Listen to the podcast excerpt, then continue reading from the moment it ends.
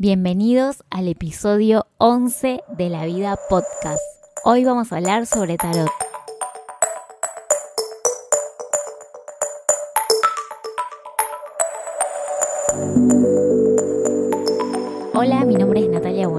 Estoy feliz de estar grabando el episodio número 11 de La Vida Podcast, este podcast que habla caprichosamente de temas al azar. Hoy vengo con un tema súper esotérico que es parte de mí y es el tarot. Es un tema que había anunciado que iba a grabar apenas empecé el podcast y me pareció que era buen momento para, para grabarlo. Así que estoy acá en mi casa con la compu, tengo al lado mi mazo de tarot que me pareció que, que era importante que esté presente en la grabación de este podcast. Para empezar, me gustaría explicarles, para los que no saben qué es el tarot, el, tarot es una herramienta la cual nos permite como poder conectarnos con, nosotros mismos en realidad para poder acceder a información que a nivel consciente también es un no tenemos acceso. El tarot en realidad es, un mazo de cartas, como podrían ser las cartas de, con las cuales uno juega al chinchón. existen diferentes tipos de tarot. El tarot que yo tiro es el Rider, que es un tarot eh, ilustrado. Es uno de los mejores porque mm, es muy intuitivo. Al ser ilustrado uno puede guiarse por, por los colores, por las imágenes y, y eso te da como mucha información. Hay personas que tiran el tarot con, mazos comunes, pero, pero yo uso este, este mazo. Aprendí a tirar el tarot hace aproximadamente dos años, si no me equivoco. Mi maestro eh, fue Matías Aya, es un gran amigo que, que, ya estuvo conmigo en el podcast hablando sobre astrología. Y la verdad es que mm, yo aprendí a tirar el tarot porque iba mucho a consultarlo. Y Mati me dijo, basta Natalia de venir, te voy a enseñar a tirar el tarot. Y bueno, nada, hice el curso con él. La verdad es que mm, hay gente que no se tira el tarot a sí mismo, pero yo sí me lo tiro. Ese es el, primer mito que vengo a derribar. Hay, gente que, dice que en realidad no está bueno hacerlas, consultar directamente al tarot, porque a veces uno cuando hace una pregunta tiene mucha subjetividad. Pero la verdad es que en mi experiencia personal yo considero que, es bueno tirarse el tarot de uno mismo desde el lado de, del conocerse, porque también es un trabajo como que uno aprende la teoría, aprende qué significan las cartas, que un poco les quiero contar eso, o sea, en el, en el tarot hay gente que lo usa a modo predictivo, pero también hay toda otra, otra corriente de gente que utiliza el tarot como una forma de autoconocimiento. Para mí siempre es mejor que más un hecho predictivo conectarse con el tarot desde el lado de conocerse uno mismo y poder eh, entender cuál es el, el aprendizaje. Es muy gracioso porque cuando yo iba al consultar el tarot antes de aprender a tirarlo, pensaba que como que me iba a decir lo que iba a pasar y ya, como que eso era inamovible. Y la verdad es que el tarot nunca se equivoca cuando uno le hace una pregunta. El tema es que a veces uno interpreta mal sus respuestas Otra de las cosas que pasa es, eh, al conocer la información que, de lo que está pasando, a veces uno cambia su accionar. Entonces pasa algo muy interesante. Eh, uno le va a preguntar al tarot como quizás las mejores preguntas para hacer es eh, más que el tarot te muestre la situación actual y que te aconseje cuál sería la mejor forma de seguir. Y cuando uno despliega las cartas eh, y el tarot te, comunica esa información, si uno es inteligente y se hace consciente de, de lo que te está diciendo, muchas veces cambias la forma de accionar y cambia la predicción por decirlo, porque uno está como viendo esa energía que, no estaba siendo visible. Y por otro lado, el tarot es, como, para mí, desde, desde, mi punto de vista, no es hablar como con otra entidad. Para mí, cuando uno habla con el tarot, que es una simbología, uno en realidad se está conectando como con su propia alma y así yo creo también que uno está conectando con, el inconsciente colectivo o con quizás eh, fuerzas superiores que, que no entendemos, que nos trascienden. Por eso hay que tener cuidado las preguntas que uno le hace al tarot, porque el tarot siempre te va a decir la verdad. El tema es uno tener como las ganas de, de, saber esa verdad. Por eso yo aprendí tarot con Mati y Mati siempre me decía que es importante no hacer preguntas sobre salud ni hacer preguntas sobre muerte, esas cosas, porque a veces es muy difícil la información. Hay diferentes tiradas. Una tirada puede ser con preguntas uno le hace una pregunta al tarot, también uno le puede pedir un consejo. Y después hay tiradas que, que son, se llama la rueda astrológica, que ahí sí uno puede como abarcar una tirada de un año, se pone un paño que es la rueda astrológica. Para los que saben astrologías, el paño tiene como todas las casas, desde la casa 1 hasta la 12, y en el centro se pone la persona, y ahí sí por ahí te va tirando información sobre diferentes áreas de tu vida. Y puede pasar que en una tirada así salga un problema con un familiar, salga un problema de salud, pero siempre es como que para mí como que hay que darse cuenta que vivimos en un mundo en el cual tenemos un cuerpo, estamos encarnados y si te duele algo anda al médico y ya solucionalo de una forma más práctica. No le estés preguntando al tarot por temas de salud porque no, no está bueno. La información que te puede dar es difícil de digerir. Para eso mejor es ir al médico y vivir el proceso con el médico. Por otro lado, también con respecto a los familiares, no está bueno preguntar eh, sobre la vida de un familiar y la salud sobre el de un familiar porque realmente te puede llegar a decir cosas que uno no, no está preparado a tomarlas y son cosas que no podés cambiar. Hay cosas que realmente no puedes cambiar. Pero bueno, saliendo de ese lado como así muy, muy denso, de energía muy densa, también hay una tirada que yo amo, que hay una tirada en cruz, que es una tirada gitana que, que me enseñó también Mati, a donde se ve la, la relación de pareja. Y claro, se tiran, bueno, se arma toda una cruz, eh, después se sacan cartas para ver qué siente una persona por la otra, o sea, cada uno de, de la pareja se, se, reflejan ahí los sentimientos y a futuro. A mí, yo siempre me hago esa tirada y siempre me dice la verdad. Ahora, es difícil, sí, porque a mí yo llegué a un punto realmente, les digo la verdad, que conocí a alguien y me hacía la tirada, era como mucha información. Entonces, en un punto es como que al principio uno siempre se tira las cartas para, para ver qué onda y para que te aconseje, pero después como que empezás a, a darte cuenta de que por ahí eso, eh, tanta información te puede llegar a frenar un poco en la vida, entonces ahí decís, bueno, no, no me la voy a tirar, voy a conocer a la persona, a guiarme por mi intuición, a, guiarme por, por lo que me surge y bueno, quizás si hay algún problema que, que me está superando, a nivel emocional, ahí sí consultarlas y ver qué me dicen y qué me aconsejan quizás para superar ese problema. Pero, pero es importante siempre como ser respetuosos con, con el mazo de cartas. Al mazo de cartas yo aconsejo siempre tratarlo como, como si fuera un, un ser vivo. Siempre hay que cuidarlas, guardarlas en un lugar que se sientan cómodas. Yo las tengo en un paño eh, liso con piedras. Eh, siempre para tirar uso una matista y una, un cuarzo blanco. A su vez yo también le agregué una turmalina y una piedra, mm, un cuarzo rosa. El cuarzo mm, blanco se pone a la derecha, o sea, cuando, bueno, uno para tirar el tarot prepara el lugar, siempre tiene que ser un lugar purificado, eh, se, pone, se pone el manto, se ponen las cartas en el centro, las cartas siempre tienen que estar ordenadas.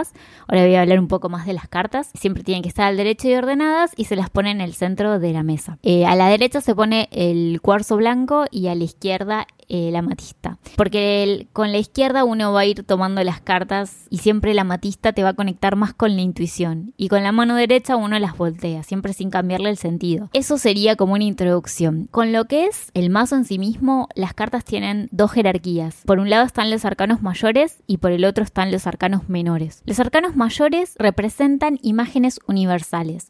Son imágenes que todos nosotros reconocemos. Los arcanos mayores hablan de procesos de la vida de la persona que son mucho más abarcativos. Por ejemplo, el primer arcano mayor es el loco, es el inicio de, los arcanos. Es una figura de, un hombre joven que está como al borde de un precipicio súper feliz. Da el inicio, muestra la, la, pureza, ¿no? Este chico que está como viajero al borde del precipicio tiene en la mano una rosa blanca. Y nada, está dispuesto a la aventura, es, es la persona sin apegos que nace. La carta que le sigue los arcanos mayores es el mago, que es una carta muy linda.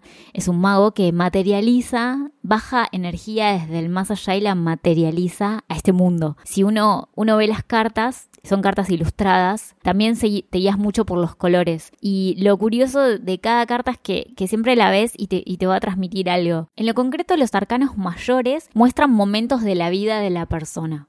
Esos momentos de la vida de la persona están representados en ese viaje que, que, también ustedes lo pueden buscar en internet como el viaje del loco, que va pasando por diferentes momentos de su vida y diferentes estadios. Por ejemplo, desde el inicio, desde que nace, después pasaría, eh, por ejemplo, la, carta número uno, que es el mago, a veces se la representa un poco como, como el padre, como, como esa figura del padre. E, ese niño quizás que va creciendo, va pasando por diferentes estadios, por ejemplo, está la carta del sumo sacerdote que vendría a ser como las instituciones y podría representarse en una persona como el momento que pasa por, por las instituciones del colegio, que lo van como adoctrinando. Y bueno, va evolucionando eh, hasta llegar a diferentes momentos, también pasa por, por la muerte. La muerte es eh, muchas veces una muerte psicológica donde uno deja una forma de ser y adquiere una nueva.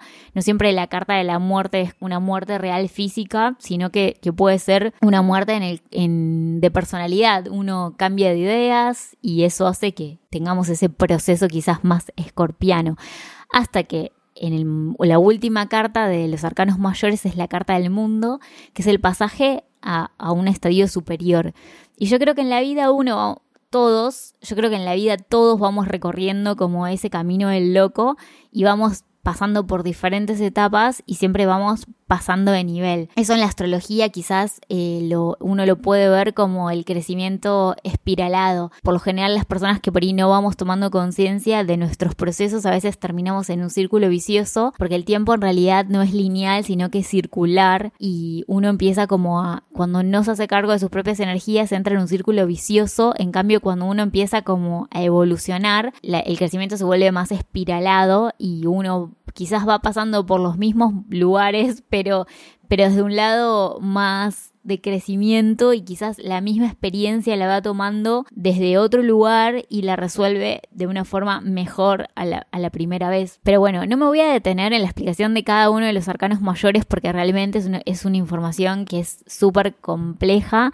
Está buenísima, les recomiendo que quizás ahonden en el tema, pero es es mucha información. En una tirada, bueno, como les explicaba, están los arcanos mayores y después están los arcanos menores. Los arcanos menores están divididos por palos. Cada palo tiene un significado. El palo de las copas eh, está más relacionado a las emociones. El palo de los bastos está relacionado más a la acción, a la pasión, al fuego. El palo de las espadas es quizás el más sufriente porque es un palo muy mental. Siempre cuando sale una carta de espadas es como, mmm, problemas, bueno, es problemas, pero sí está más relacionado a lo, a lo mental. Y después el, el palo de los oros está más relacionado al mundo material a lo que es más plano tangible. Eso como un, pantallazo. Siempre una tirada, cuando uno hace una pregunta, para mí desde mi punto de vista, cuando sale un arcano mayor te está dando la respuesta y después las cartas de los palos acompañan esa respuesta.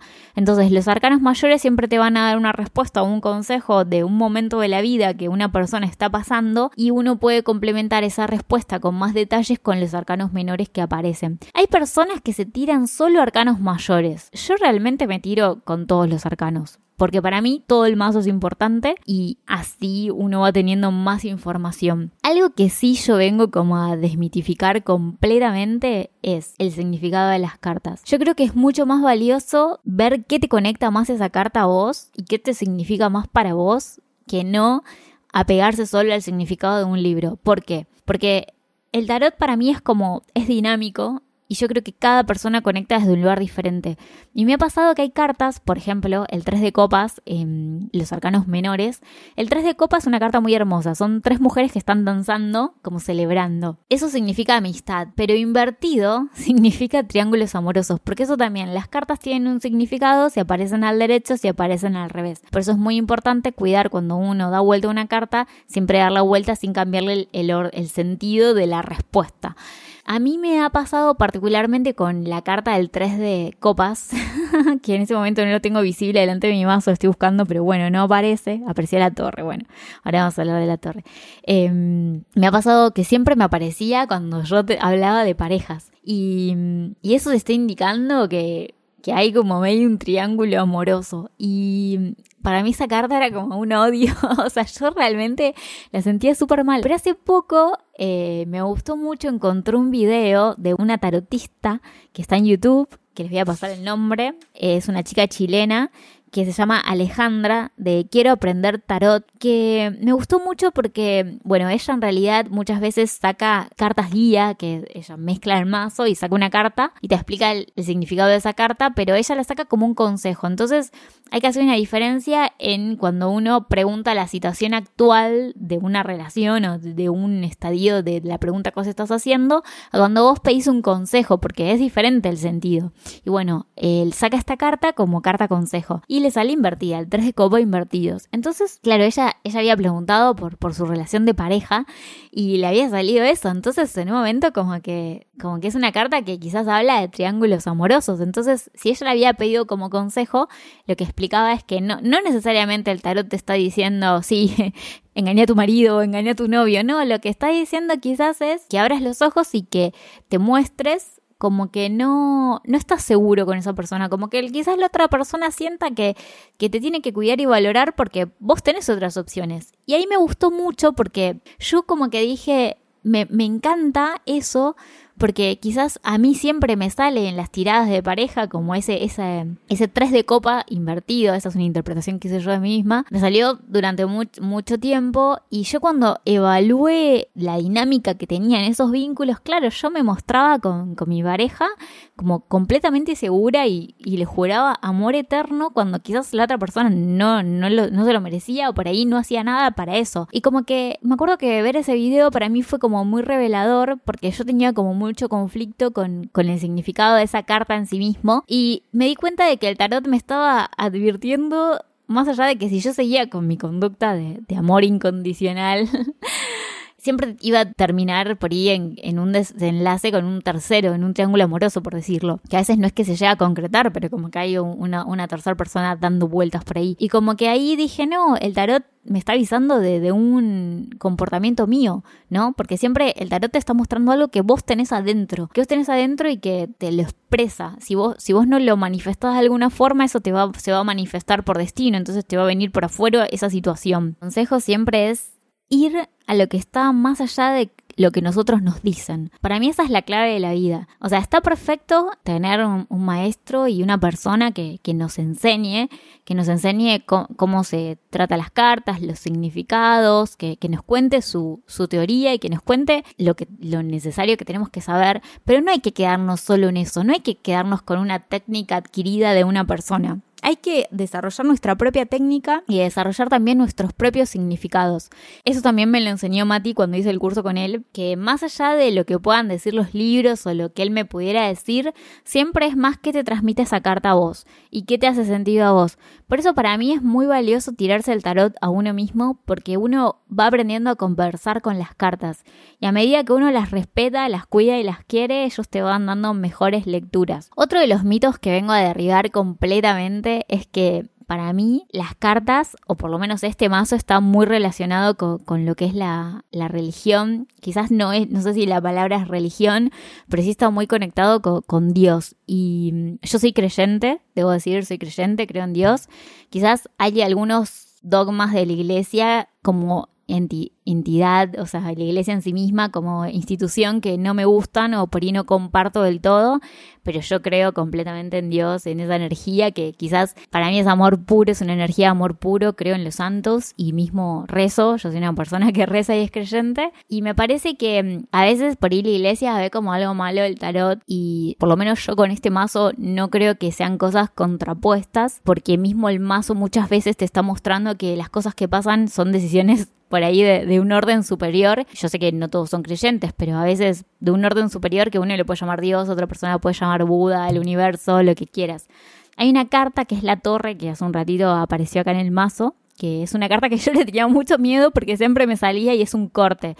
Bueno, la carta de la torre es una torre que está recibiendo un rayo y se está prendiendo fuego y de ahí caen dos personas, o sea, cae como un rey y una reina. Lo curioso es que esta carta eh, tiene unos dibujitos que se llaman yod, que significan como que la voluntad de Dios está siendo intervenida, como que ese rayo y ese corte fue por decisión de, Dios, o sea, se simboliza con, ese dibujito. Y estas personas que están cayendo de la torre, hay una que pobre está cayendo súper mal y hay otra que está cayendo, la reina está cayendo como de cabeza y de espalda, como que se va a hacer bastante mierda contra el piso, pero el, rey está cayendo como de frente y está atravesado por todos estos yot, que, es la voluntad de Dios. Y mm, es una carta que es difícil porque es un corte abrupto que podría también expresarse como un, un uranazo, como para mí es una carta muy uraniana, que es como este planeta Urano que viene el corte radical y el cambio abrupto, pero este corte era necesario, era necesario porque uno se estaba quedando estancado, se estaba quedando en una estructura que no le servía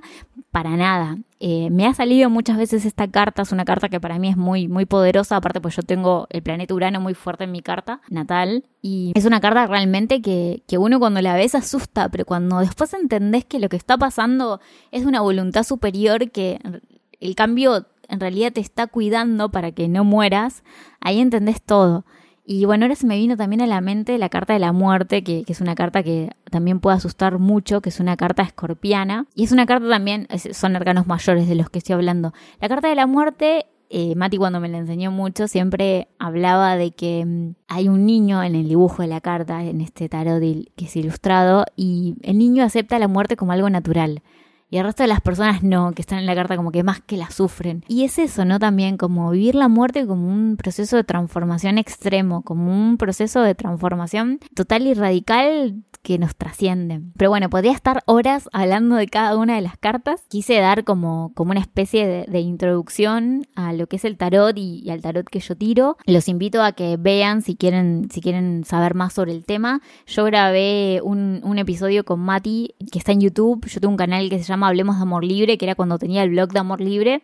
Y hay tres videos donde, bueno, en uno de los videos Mati habla sobre tarot, así que nada, para mí es un gran amigo, es una persona que yo admiro mucho, pueden ir a ver ese video que él está ahí. Y también pueden escuchar si les gusta la astrología, el episodio de astrología, que creo que es el episodio número 2 si no me equivoco, que ahí también Mati habla sobre astrología, pero bueno, lo, que, lo que quería más que nada es eh, romper este mito de que las cartas es algo malo. Para mí las cartas es algo hermoso, es una forma de conectar con uno mismo, conectar con el alma, conectar con una fuerza superior. Hay que ver las cartas, me parece, como un proceso para conocerse a uno mismo. Como predicción es bastante filoso porque te va a decir la posta y a veces uno no está preparado para digerir esa predicción pero sí está bueno como consejo y como guía. Eh, bueno, si les interesa más sobre el tema, en otro episodio puedo hablar más específicamente sobre el tarot y quizás ahondar más sobre la información, pues también al mazo de cartas eh, hay que, que, limpiarlo, hay recargarlo a la luna y hay que seguir un, toda una especie